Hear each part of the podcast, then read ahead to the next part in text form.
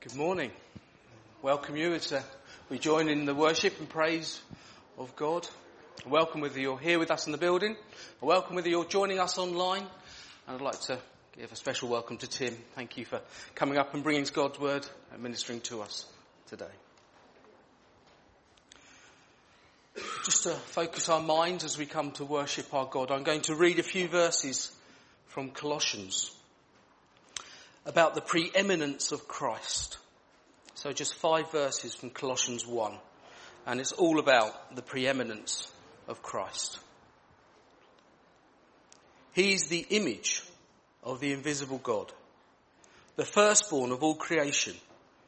For by him all things were created in heaven and on earth, visible and invisible, whether thrones or dominions or rulers or authorities. All things were created through him and for him. And he is before all things. And in him all things hold together. And he is the head of the body, the church. He is the beginning, the firstborn from the dead, that in everything he might be preeminent. For in him all the fullness of God was pleased to dwell, and through him to reconcile to himself all things, whether on earth or in heaven, making peace by the blood of his cross. That's the Saviour. That's Jesus who we're coming to worship. The first in everything that there is. Shall we stand as we sing our, our first song, our first hymn, which is by faith we see the hand of God.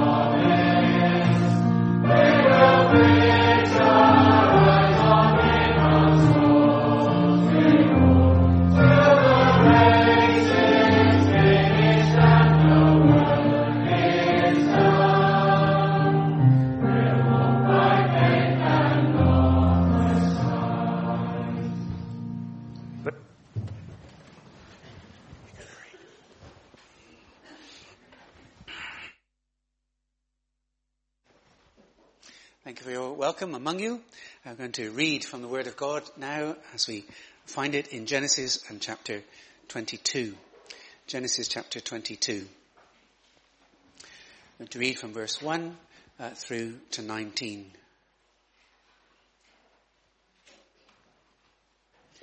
Genesis 22.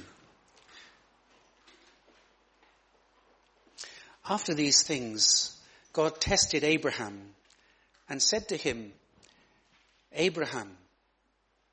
And he said, Here am I. He said, Take your son, your only son, Isaac, whom you love, and go to the land of Moriah and offer him there for a burnt offering on the mountains of which I shall tell you. So Abraham rose early in the morning, saddled his donkey, and took two of his young men with him and his son Isaac. And he cut the wood for the burnt offering and arose and went to the place of which God had told him. On the third day, Abraham lifted up his eyes and he saw the place from afar. Then Abraham said to his young men, Stay here with the donkey. I and the boy will go over there and worship and come again to you. And Abraham took the wood of the burnt offering and laid it on Isaac his son. And he took in his hand the fire and the knife. So they went, both of them together. And Isaac said to his father, My father. And he said, Here am I, my son. He said, Behold, the fire and the wood, but where is the lamb for a burnt offering? Abraham said, God will provide for himself the lamb for a burnt offering, my son. So they went, both of them together. When they came to the place of which God had told him, Abraham built the altar there and laid the wood in order and bound Isaac his son and laid him on the altar on top of the wood. Then Abraham reached out his hand and took the knife to slaughter his son. But the angel of the Lord called to him from heaven and said to him, Abraham, Abraham. And he said, Here am I. He said, Do not lay your hand on the boy or do anything to him, for now I know that you fear God seeing you have not withheld your son, your only son, from me. And Abraham lifted up his eyes and looked, and behold, behind him was a ram caught in a thicket by his horns. And Abraham went and took the ram and offered it up as a burnt offering instead of his son. So Abraham called the name of that place, the Lord will provide as it is said to this day, on the mountain of the Lord it shall be provided. And the angel of the Lord called to Abraham a second time from heaven and said, By myself I have sworn, declares the Lord, because you have done this and have not withheld your son, your only son, I will surely bless you and I will surely multiply your offspring as the stars of heaven and as the sand that is on the seashore. And your offspring shall possess the gate of his enemies. And in your offspring shall all the nations of the earth be blessed because you have obeyed my voice. So Abraham returned to his young men and they arose and went together to Beersheba and Abraham lived at Beersheba. We thank God for his word and pray for his blessing upon it.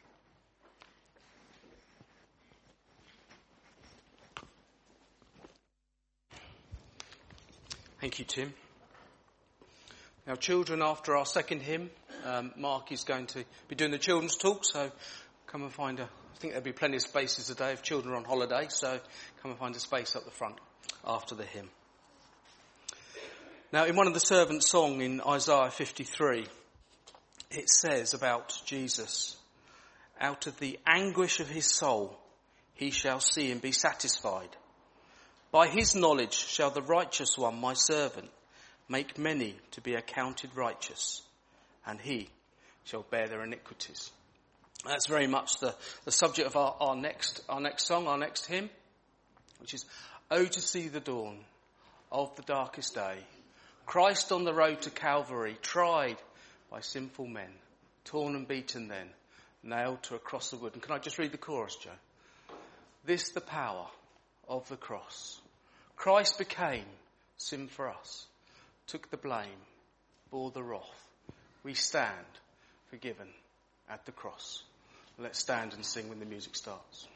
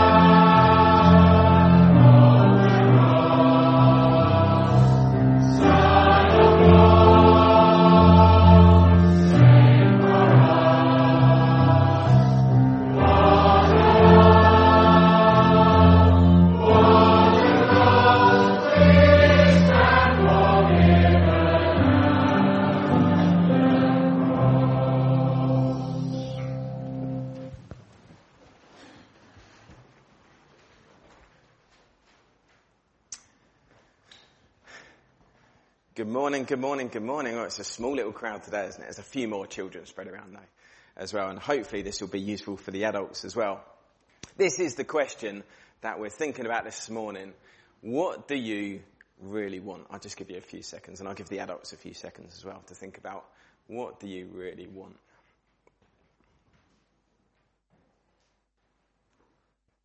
Maybe something comes into your mind straight away. I think when I was your age, I would have loved something like this. So, not those things specifically, but a website filled with toys. I, websites weren't around when I was a little kid. But imagine this, and there's another website, another page as well filled with toys. Imagine that. Imagine you could just have anything you want on these websites full of toys. That'd be pretty cool, wouldn't it? Maybe some of you are looking at them thinking, God, that'd be fun. Or maybe you're thinking, I would love to be with my friends to be having fun with my friends, to be playing with my friends, or maybe being with family. Maybe that's what you really want. You know, last night I was watching a bit of MasterChef and I was feeling hungry. And guess what I wanted? I wanted the food. Not all of it. Some of it was undercooked and a bit rubbish, but some of it I thought, that looks good. I had to go out and get something because I really wanted food. That was what I wanted. Now, keep in mind what you want and uh, it's heavy. Why, why, is this relevant at the moment? It's not connected, so I can't get in trouble. What, what's, uh, what's relevant about this at the moment? Yeah. There is a hose pipe ban, so it doesn't mean we can't have them, it means we can't use them. And why is there a hose pipe ban? What's going on at the moment? Yeah, go on again. There's hardly been any rain. Now this week there's been a bit. But there hasn't been much rain at all recently, has there? And that's because we're in a drought. There you go. Officially a drought across large parts of England. Look how dry it is. And look, here's a picture. Maybe you've seen a lot of fields like that. The fields down there looked a bit like that last week. It looked really dry, really brown, not much green stuff around. Look at that. It's just so dry, isn't it? And there you go. A view of Ardingly Reservoir. Look how low it looks. You can see where the water normally is. Look how dry it is. And so we've got a hosepipe ban. We're not allowed to use hosepipe because they use lots and lots of water. But, Pete, would you be able to get me a glass of water? Is that okay? Now, let's imagine it was a really severe drought. Didn't have rain for a long time. Imagine it looks something like this. Okay, you're in a wilderness or a drought, uh, a desert. Or maybe the ground starts looking like that. Or like this. And the streams start drying up. Now, thankfully, we don't have it like that, do we? Too bad. But even though we're in a drought at the moment, I've just asked for a glass of water, and look, here it comes. Look at that, fresh out the tap.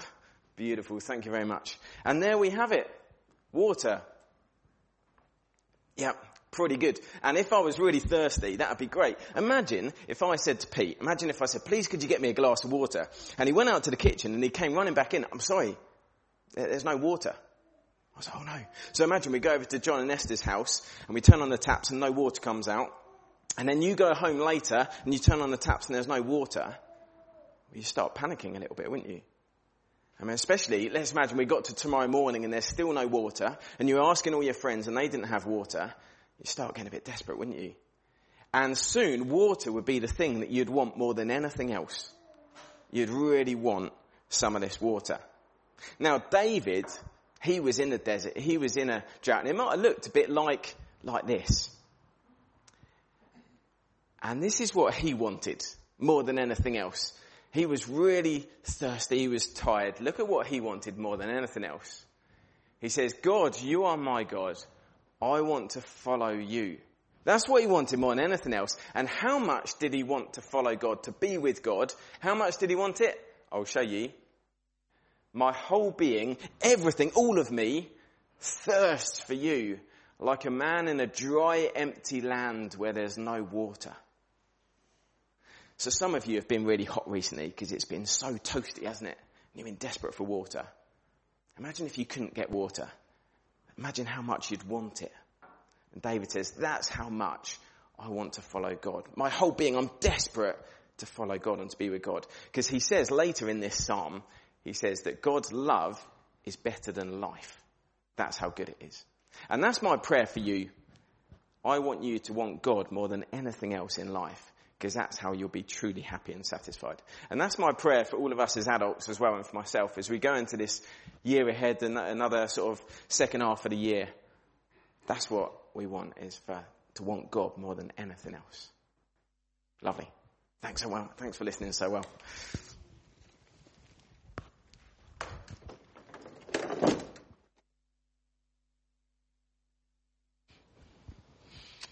Thank you, Mark. Or shall we, shall we come to our God in prayer? Let's, let's, let's pray.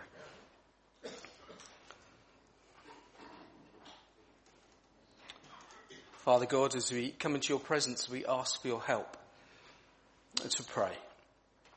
We pray that you would save us from distracting thoughts that might come into our mind. We pray that you would help us to truly focus on you, to truly worship you to bring you our praise and our thanks. And we thank you for that reminder from Mark that as we've had this hot weather, as we've appreciated having water, firstly, we want to thank you for the good things you give us. We want to thank you for water that keeps us alive, for the food that you give us. But we pray that as we've enjoyed water, as we've looked for water to be refreshed, we would have that same desire for you. That we would want you in our lives, that we would want the things that you want. We pray that you would show us yourself. We pray for the Holy Spirit. We pray for His work. We pray for His transforming power in each of our lives. Lord, as we read your work, read your word on a daily basis, as your word is opened up to us today, we pray that he would be active. Lord, helping us to hear what your word is saying, helping us to see what you have to say to us in our lives. And we pray that our lives would be changed. Lord, we live in a, a world which tempts us away from you. We live in a world that wants to distract us or shows us all kinds of things that are nice and all kinds of things that are wrong. We pray that you would help us to live our lives the way you want us to in your word. We pray that um, you would be there guiding us, filling us with your wisdom. May we look to you for help in our lives to do that. Lord, we pray for, for help and that we would be kept from the power of sin in our lives. Lord, those of us that know you, those of us that love you, those of us that come before you in peace because of what the Lord Jesus has done, we thank you for his willingness to take our punishment on the cross. And we ask and, and we pray that we would love you more for what you have done for us. But we also ask that if any here do not know you, if any here do not know you as their saviour, haven't come to you and asked for the forgiveness of the wrong they have done, if they don't realise the effects that sin has in their life in cutting off a relationship from you, we pray that today you would work. Your Holy Spirit would convict them of their sin, would show them their need of you, Lord Jesus, as a Saviour and would open their eyes to see. And Lord, that's what we ask, that's what we pray as Tim brings your word to us. That we would see clearer and better what your word teaches us from that chapter in Genesis 22. Lord God, we also bring before you our individual lives. Lord, you look down, you know each of us, you know uh, the things that make us happy that you've given us, you know the things that challenge us in life and give us difficulty and concern. And we pray that each of us would be able to bring our joys to you with a thankful heart, praising you for your goodness. Lord, and where, where the effects of sin affect us, Lord, we pray that we would come to you and ask for help. No, we do live in a fallen world. We do live in a world where things have gone wrong and our lives are affected by that. But we pray that we would be able to cast our concerns and give them to you, looking to you for help and for comfort in difficult times. Lord, we, we pray for those who have had life changing circumstances. Uh, we pray for those who have recently been married. And we ask that you would be with them in their married lives. We pray that you would be part uh, of their lives in a big way. Lord, we pray for those who have recently gone into a home. And we ask that you be with them where they are. Help them as they adjust to new circumstances. Lord, may they realize that and may they fill you with them. Lord, as close to them in that new home as you were to them in their old house. Father God, we, we want to thank you. We have recently had exam results. Lord, we pray for those who've had results. We ask that you would be with them as they make decisions in their life. Whether it's in relationship to uni or whether it's going to work. We pray that they would be looking to you for guidance as they take their next step in life. And we commit to you those who are expecting results this week and help them and guide them as they make decisions on what to do depending on what their results are. But help them to see that you are the one. Look, they need most of all. Lord, there are many opportunities in life and we thank you for that. But no opportunity trumps knowing you as their saviour. Father God, we think of, of things further afield and we commit to you the work in Cyprus. And we ask that you would be there this Lord's Day. We ask that you would be with those who are taking the services, who have taken the services, that, that lives would have been affected by what you have taught them. We pray for James and Rachel and for their family here in England at this time. And we pray that you would bless them. We pray that you'd refresh them. Lord, and we pray that, that they would see fruit from their labours for you. Lord, in Cyprus. We commit to you the ongoing war in Ukraine. On that horrible situation, we ask that in your mercy you would be gracious and that wars would cease, that peace would prevail, that lives would no longer be lost because of man's sin. Lord, we thank you that we come to you as a God who, if it is your will, can change and can stop wars. We ask for believers who are in Ukraine and who are in Russia too. We ask that you would be a comfort to them, that they would be strengthened by them. And we ask that you would bless them. We also commit to you, as we're in our holiday season, um, those who are having a break. Whether that's a break from work and they're staying at home, or whether they are going away, we pray that in whatever circumstances they are in, that they would find refreshment. And Lord, not only physically, but refreshment spiritually too. So Father God, as we come to hear your word, once again we commit into you.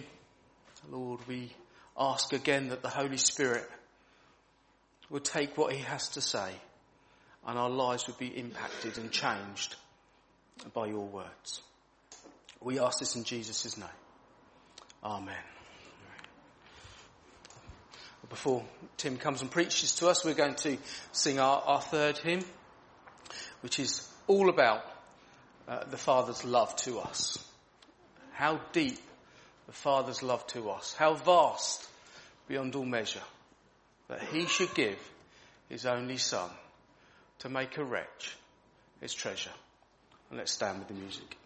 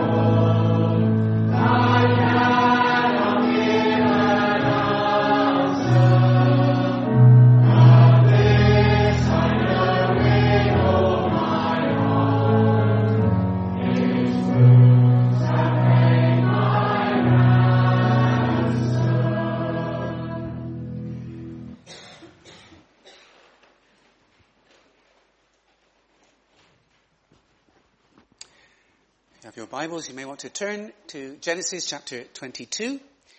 And our text from God this morning in His Word is Genesis 22 verse 8. Genesis 22 and verse 8. Abraham said, God will provide for himself a lamb for a burnt offering, my son. I'm going to look at this uh, passage and this text under the title of uh, Knowing God's Love. There used to be a midday radio program broadcast by the BBC uh, at 1.45 every day called Listen with Mother. And one of the presenters, uh, Julia Lang, coined the phrase, are you sitting comfortably? Then I'll begin. I won't ask you to put your hand up if you ever listen to that program, but I'm sure that there are many of you, although it's not yet 1.45, who are not sitting comfortably. You're quite uncomfortable. And you're uncomfortable because of this story in Genesis 22. But I do need to begin. And I will begin.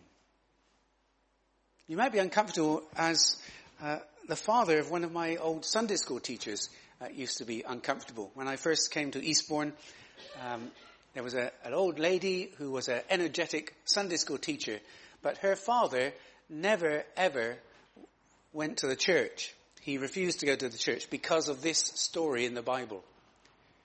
He, it made him very uncomfortable, it made him very angry, and he refused to go to church if that kind of thing is in the Bible. And he was not alone, and uh, maybe you're uncomfortable with this story of God calling upon Abraham to offer his son Isaac as a burnt offering. But before you turn away uh, from God, from the church, from the Bible, from attending church, before you turn away from uh, listening to this passage, I want you to uh, be good and generous and pause for a little while to think. When this incident happened, uh, Abraham was not a hot-headed, foolish spring chicken. He was an older man. He was a very deep thinker. And he was a very great man of faith. He had a profound faith. And this incident is actually the pinnacle of his faith. The writer in the New Testament of the book of James, uh, James the Lord's brother, he points out this incident and the practical uh, thing that Abraham did as a vindication of Abraham's whole life of faith. This proved the reality of Abraham's faith and it proved the reality of the, the salvation that he enjoyed. The writer to the Hebrews gives us a little insight as to what was going on in the mind of Abraham as he walked those three days from where he was uh, camped Beersheba up to uh, Mount Moriah. And our text captures something of the heart of the whole matter. God will provide for himself a lamb for a burnt offering, my son. God will provide himself a lamb for the burnt offering. God was testing Abraham's faith, not testing him in an evil way. Uh, God doesn't tempt anyone to do evil, to be evil, to think evil, to say evil. God doesn't tempt any man with evil. He can't be tempted, but he does test people. He tests the reality of a person's faith. No one would criticize an experienced goldsmith for refining their gold, washing it through different acid baths to extract impurities, and then heating it in the crucible to 1400 degrees centigrade and pouring it out as sort of 99.7% pure gold. No one would criticize a goldsmith for doing that. That's his business. And no one should criticize God for refining a person's faith. It's God's business to bring us to faith, to refine our faith, to fix our hope, our trust in Him, to uh, superglue us to Himself in this reality of faith. The genuineness of faith, Peter tells us, is much more precious than gold that's tried with fire.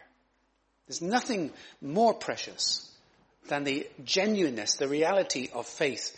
And what God is doing here in Genesis 22 is refining Abraham's faith. He'd done it in the past, purified it, did it again, purified it, and this instance, then Abraham's faith is almost being purified to 99.7% pure faith. Astonishing faith. And this incident is completely different to the later development of the religious life in Canaan, where they worshipped idols, and behind the idols there were demons. Demons who were interested in death and thirsty for blood, and to whom the people offered human sacrifices. This is a world away from that. Never link the two as compatible in your mind. They're a complete contrast. God was taking Abraham's faith to a deeper understanding, a deeper level of his own love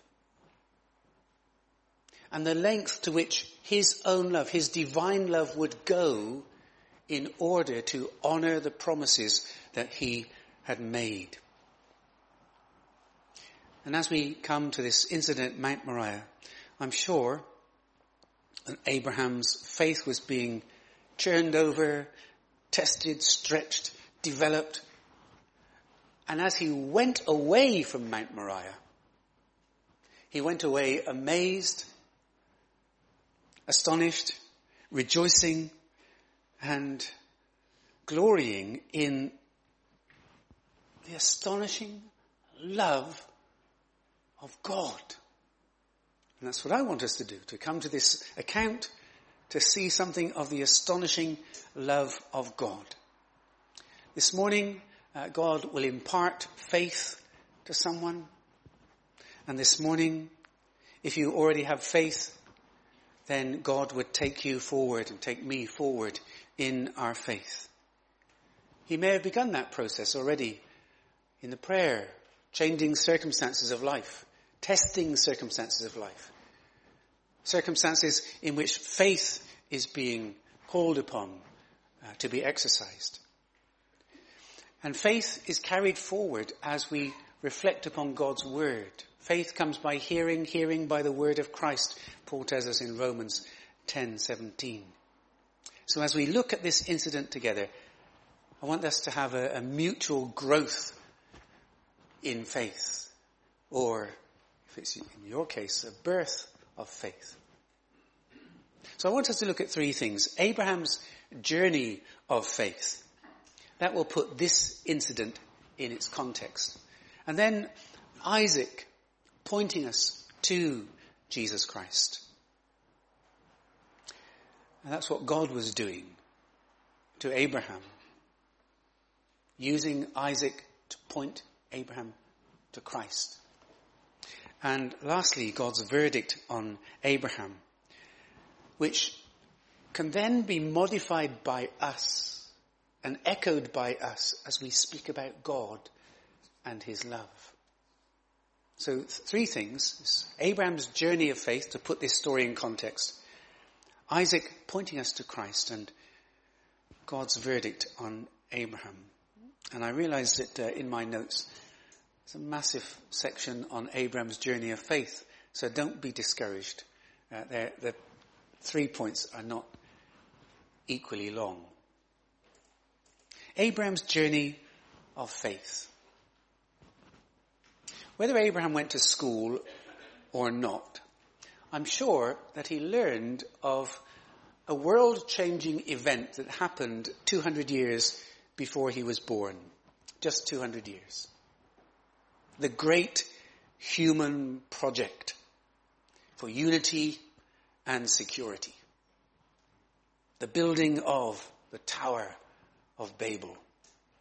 The gate to God. Or the city of confusion as it became. Let us build ourselves a city. The tower is going to reach the heavens. Its top is going to be up there, level with God, and who knows, maybe above God. We're going to build ourselves a city with this temple tower. And we're going to make a name for ourselves. And we're going to be secure. This is all so that we don't get scattered across the face of the world as God wants us to be scattered across the face of the world. It was man's plan and it was a disaster. The plan failed because it left God out and defied him and God came down and confused the languages of the workmen so they couldn't understand each other. The project was abandoned and the tower fell into disrepair. Just 200 years before Abraham and uh, who knows, maybe just 200 miles away from where he lived. When Abraham was 75, God came down again to speak to him. And after a lifetime of worshipping idols, the living God who'd come down and dispersed the people from the Tower of Babel spoke to Abraham about his great plan for the unity and the security of humanity. Abraham was not to settle in the plain, he was to move, leave, leave Ur of the Chaldees. And God says, I'm going to make of you a great nation. He would be blessed. His name would be great. And through him and his descendants, all the nations of the world would be blessed. So in Genesis 11, you get man's plan. In Genesis 12, you get God's plan. And Abraham, faith was born. He believed God. He left Ur of the Chaldees. He left idolatry and began to worship the living God and follow him. And then his faith is carried forward in stages, in spurts, as you like, if you like, of, of growth in faith. It's a bit like us in our experience. We can have a, a burst of growth spiritually and then it dampens down and then there's another burst of faith growth and then it dampens down and then another burst. Well, that's how it was with Abraham, these sort of surges forward in faith as God was teaching him. He learned by making mistakes, unbelieving, faithless courses of action which had consequences. And he learned about that and his faith grew. He learned that Sarah was important in God's plan.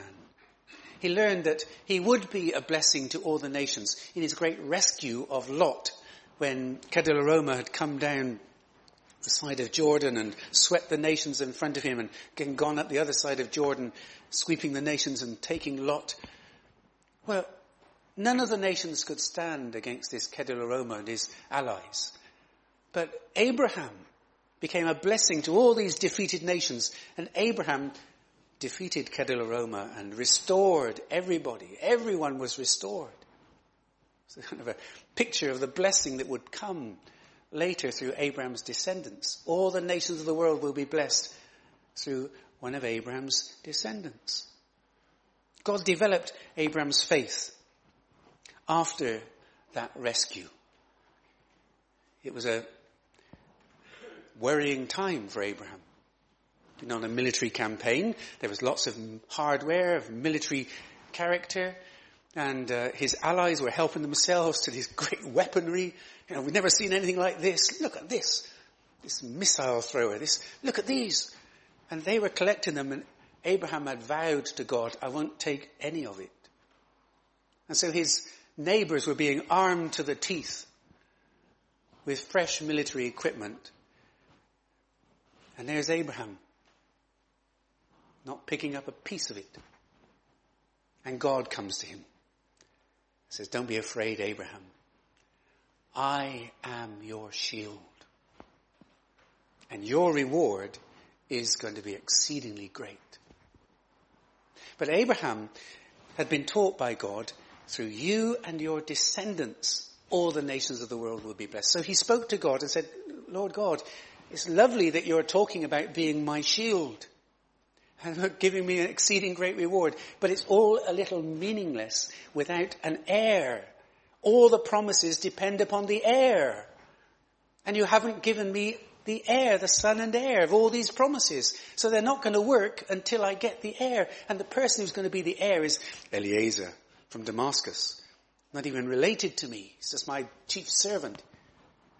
And God says to him, Abraham, it's not Eliezer who's going to be your heir. Your heir is going to be your child.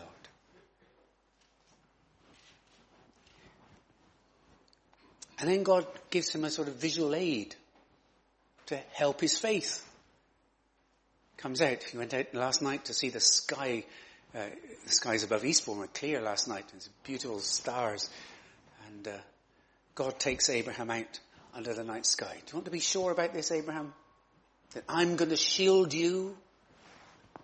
I'm going to make sure your reward is great. Look at the stars and start counting them. How far have you got, Abraham? 300? And then as you've been looking, you've seen others come into sight. Have another go. It's impossible. And God says to Abraham, you're going to have a descendant, and from him more descendants. And they will be as uncountable as the number of stars in the sky. And then we read, Abraham believed God.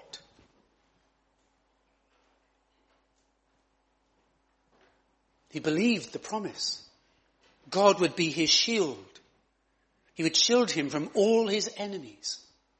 And if God is his shield from all his enemies, that would be pointless if then God himself turned on Abraham and slew him and destroyed him for his own sin. No, when God said to Abraham, I am your shield. He meant, not only am I going to shield you from all your enemies, you're shielded from all my wrath against your sin. And Abraham believed. Abraham believed God would shield him not only from his enemies, but shield this sinful, ungodly Abraham even from God's holy, just wrath. And the promise would be sure because God had just told him, your descendants are going to be as innumerable as the stars in the sky. Abraham believed God. And we're told that at that moment, God credited Abraham with righteousness, shielded him with righteousness. Nothing could touch Abraham because God was his shield in every conceivable way. Well, that was very wonderful. But the years went by. Still no son, still no son and heir. Still the promises, not even the, the first twinkling star of a son and heir shone through. So Abraham and Sarah did a human thing and tried to solve the problem in a human way. Sarah said to Abraham, you can do what everybody does around here if they can't have children, that the, the wife gives a servant to the husband and he has a child by her and then that child is adopted by the wife and then he becomes a son and heir. You could do that, Abraham. And Abraham follows Sarah's advice. And so Ishmael is born. A son. Abraham's son. Surely an heir An heir to these promises. And he grows up into a nice young man and Abraham's heart loves him, rejoices in him. But that is not the son and heir of the promise. It's not the son and the heir from the power of God. It's not the son and heir whom in God's plan, it's the son and heir in human methods and powers. And so God comes and he says to Abraham, you know, Sarah is going to have a son and salvation will come through Sarah's child.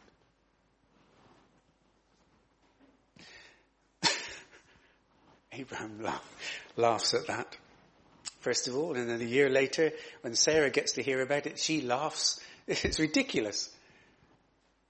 How can someone who's 100 years old, or thereabouts, 99, and his, his wife is 90 and never been able to have children all her life, how is it that she is going to have a son?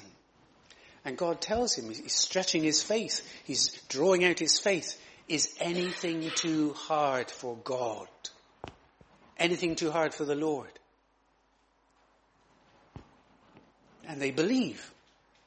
Sarah believes God is going to do it. Abraham believes God is going to do it.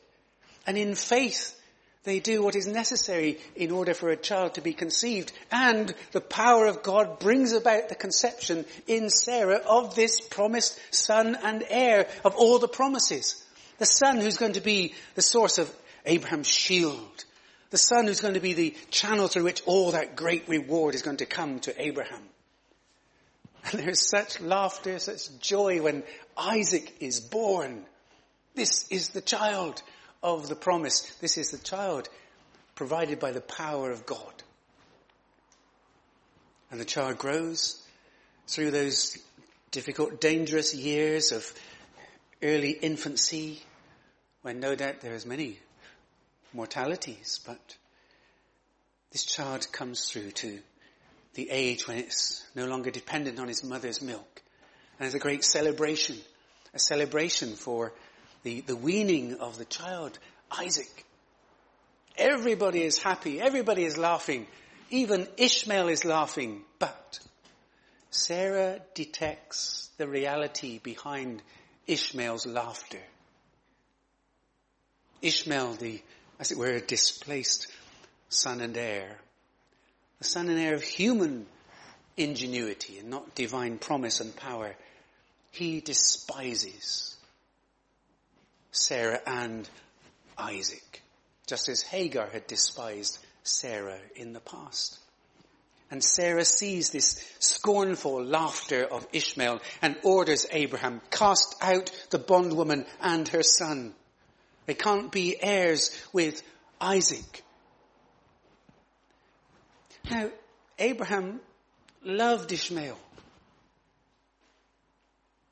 His heart had grown up and become entwined around Ishmael. And it grieved him to think of sending Ishmael away. But God said to Abraham, do what Sarah says, because think of the plan. Ishmael is the product of human effort and ingenuity. He cannot be heir with Isaac, part of God's plan, God's salvation, God's power. And so Ishmael is sent away. And then Isaac grows. The son and heir. The one who is going to provide the shield for Abraham. The one through whom God is going to honor all his promises. Everything hangs upon this little boy as he grows up. It is then, as he is perhaps just entering his teenage years, that God st- tests Abraham's faith and said to him, take your son, your only son, whom you love. Go to the land of Moriah and offer him there for a burnt offering on one of the mountains of which I will tell you.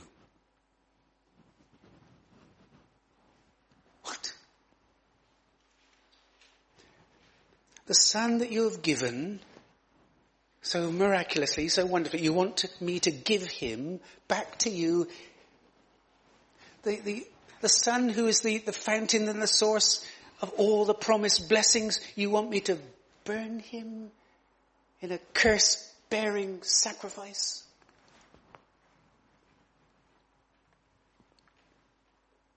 Abraham has to process these things. It's faith in the crucible. God testing the faith of Abraham and Abraham works through uh, in his mind. Here is the child who is to be the guarantee of God being my shield. And God wants me to offer him as a burnt offering where there's no shield away from God's curse coming down. Abraham, in faith,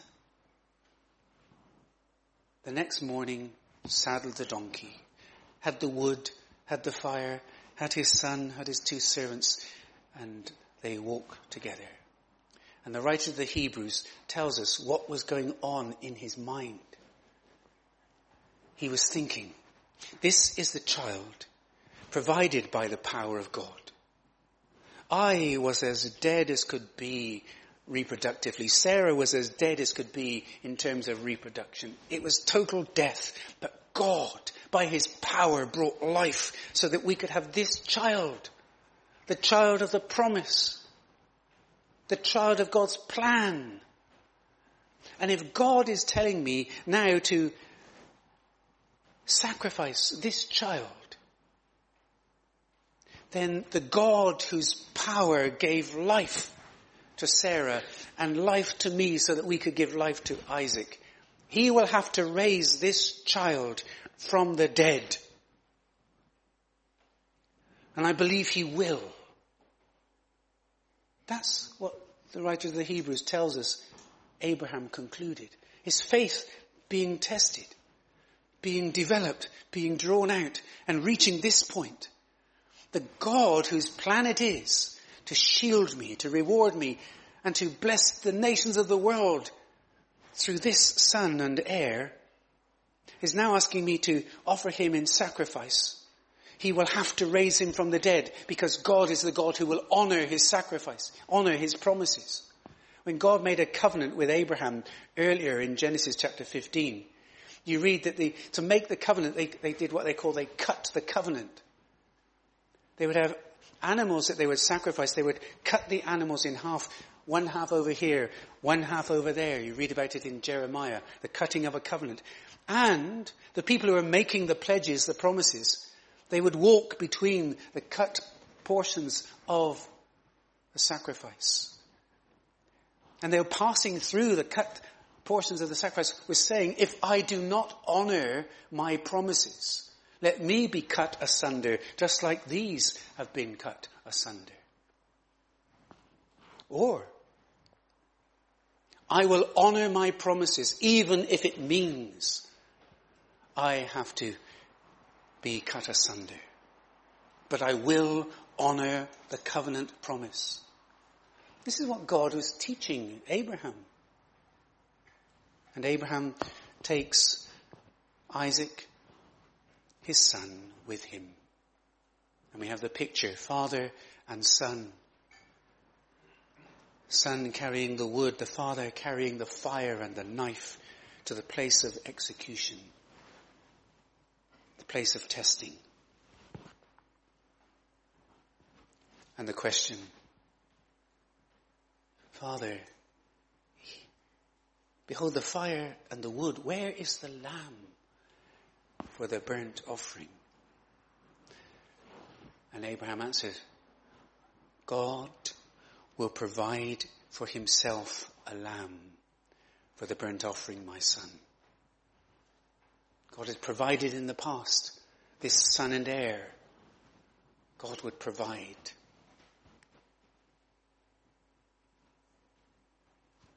And they come to the place And we see it answered.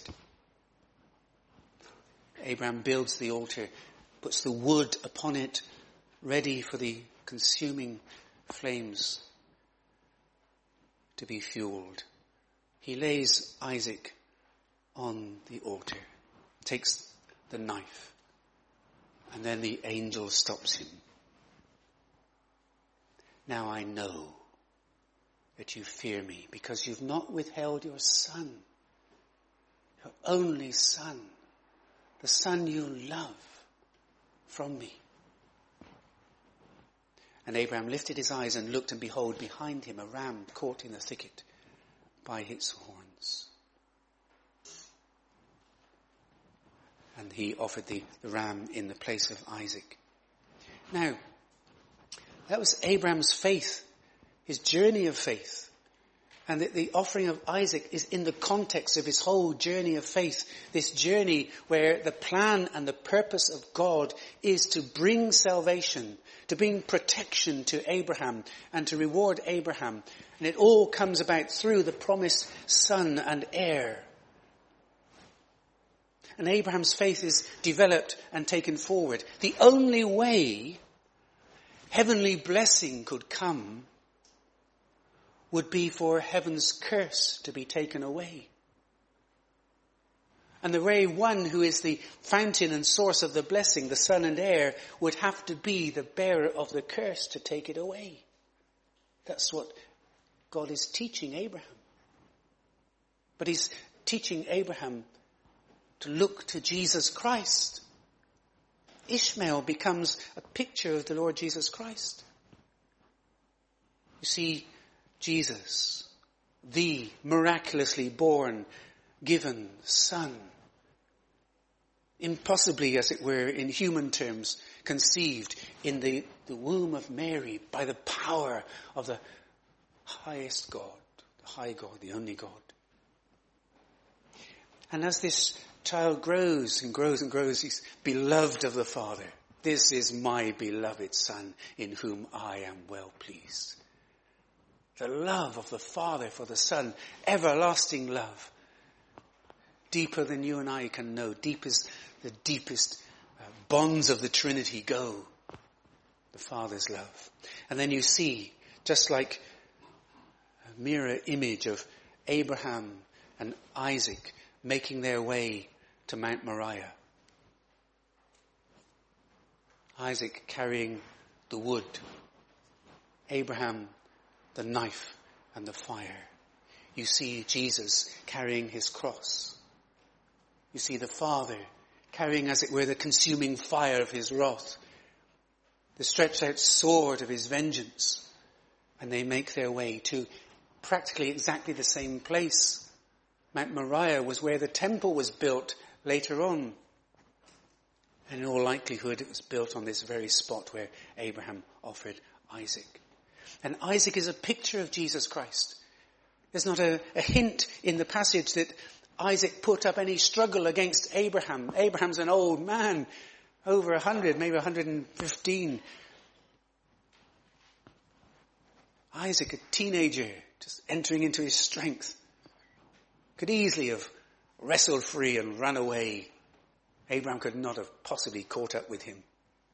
But the willingness of Isaac to be bound and laid on the wood, the shared faith that Ishmael must have had with Abraham, it's a picture to us of the Lord Jesus Christ.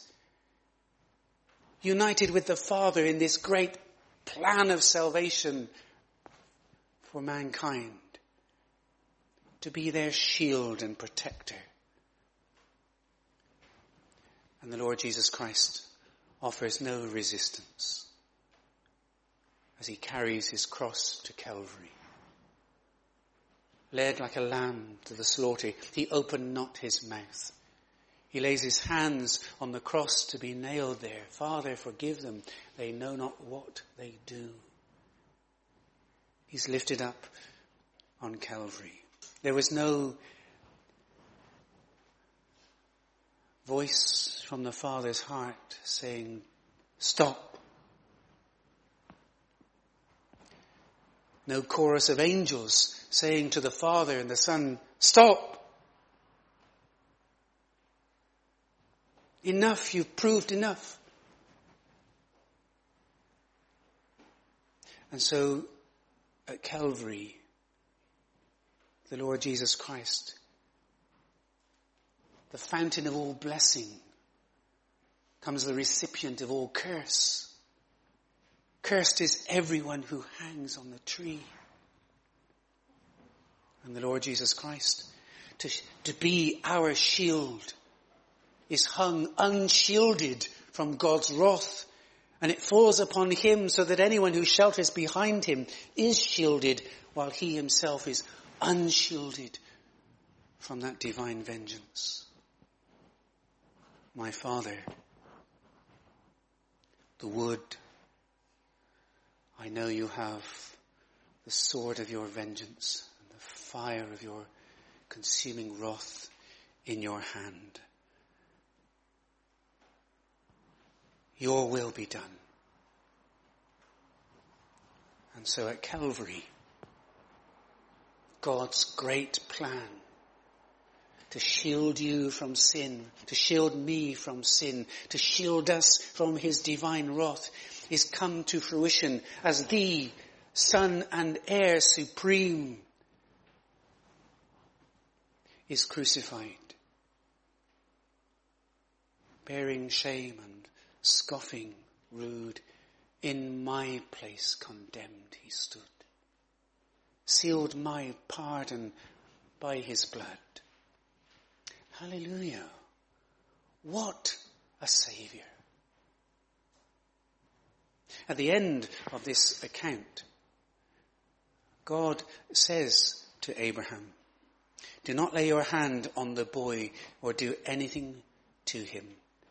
For now I know that you fear God, seeing you have not withheld your son, your only son from me. Now I know, beyond all shadow of doubt, the reality of your faith. Now the apostle Paul uses the same kind of language to describe the love of God. He says the Holy Spirit pours out in our hearts the enjoyment of the love of God. And how does the Spirit pour in our hearts the sense of the reality and the genuineness, the authenticity of the love of God? He says, well look, look what the Spirit tells you about. It tells you about Jesus and Calvary. That God did not spare his own son but delivered him up for us all. God demonstrates his love toward us in that while we were still sinners, weak, helpless, enemies, rebellious, while we were still like that, in love, God didn't spare his own son. And so just as God could say to Abraham, now I know beyond all shadow of a doubt that you fear me because you've not withheld your son, your only son, Isaac from me. We can echo that by saying, now we know, great, glorious, holy God, now we know beyond all shadow of a doubt that you love us because you have not withheld your own son, your beloved son, but you've delivered him up at Calvary for us. This account is nothing to do with demonic kind of God who's bloodthirsty and wants humans to be sacrificed to him. Absolutely not. This is the account of a God who loves human beings and wants to shield them and protect them and bless them through all eternity. But the only way he can do it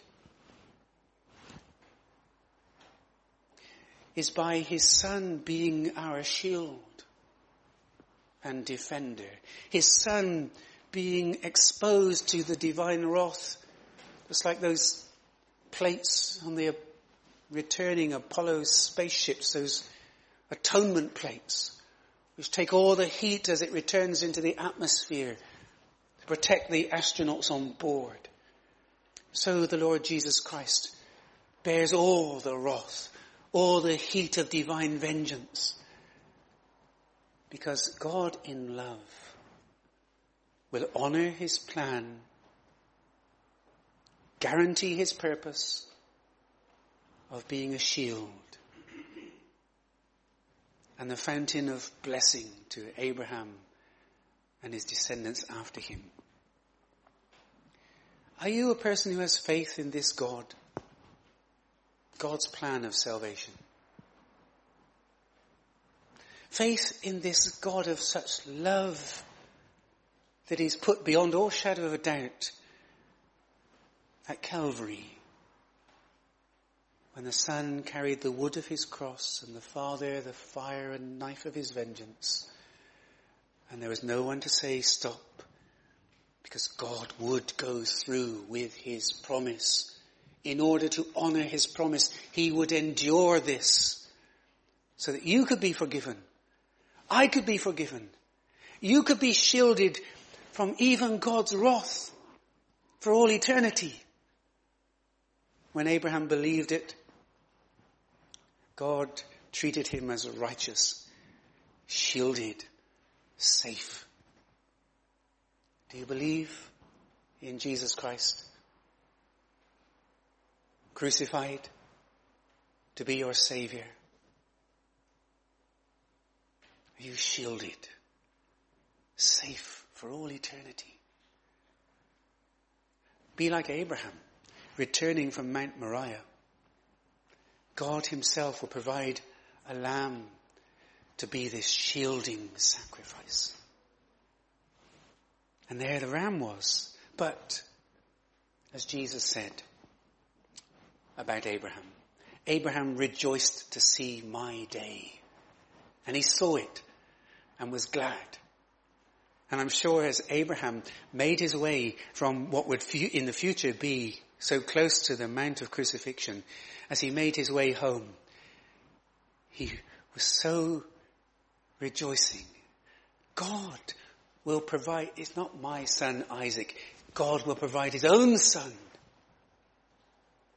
and give him to be the burnt offering, to bear the curse so that the blessing could flow. What joy he had on his way home. Will you go home rejoicing? Because of what God has done in Jesus Christ. Proved his love, demonstrated his love. So may we all shelter in that love and trust him and his son, Jesus Christ, to be our savior and to bless us with forgiveness.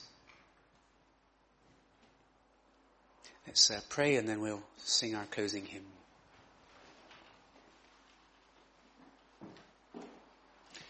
Gracious and merciful God, who is a pardoning God like you, who has grace so rich and free.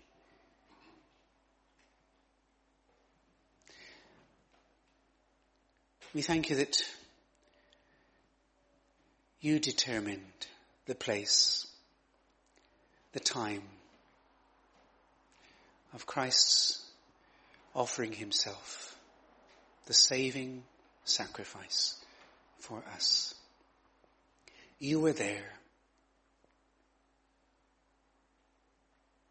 pouring out your curse upon him so that we could be safe forever. And just as Abraham believed, you would have to raise Isaac from the dead to honor those promises. So you raised Jesus Christ from the dead.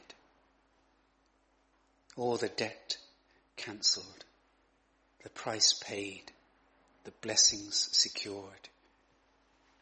May we rejoice in our risen Saviour and trust Him with all our hearts. For we ask in Jesus' name. Amen. I'm going to close by singing our last hymn, At the Cross of Jesus. I would take my place, drawn by such a measure of redeeming grace.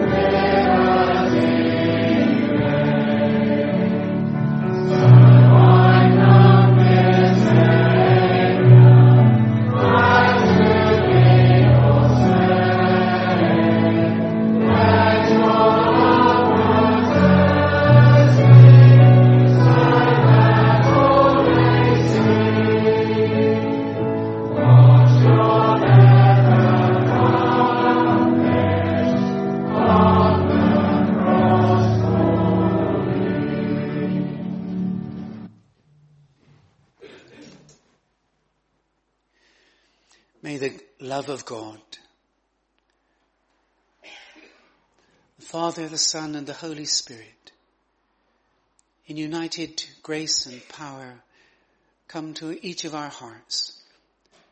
May we, humbled by the majesty of your love, be exalted and rejoice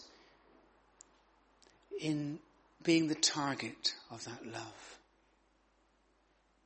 Gracious Spirit, pour within our hearts the love of the Father and the Son and yourself, that we might know ourselves safe and secure in Jesus Christ.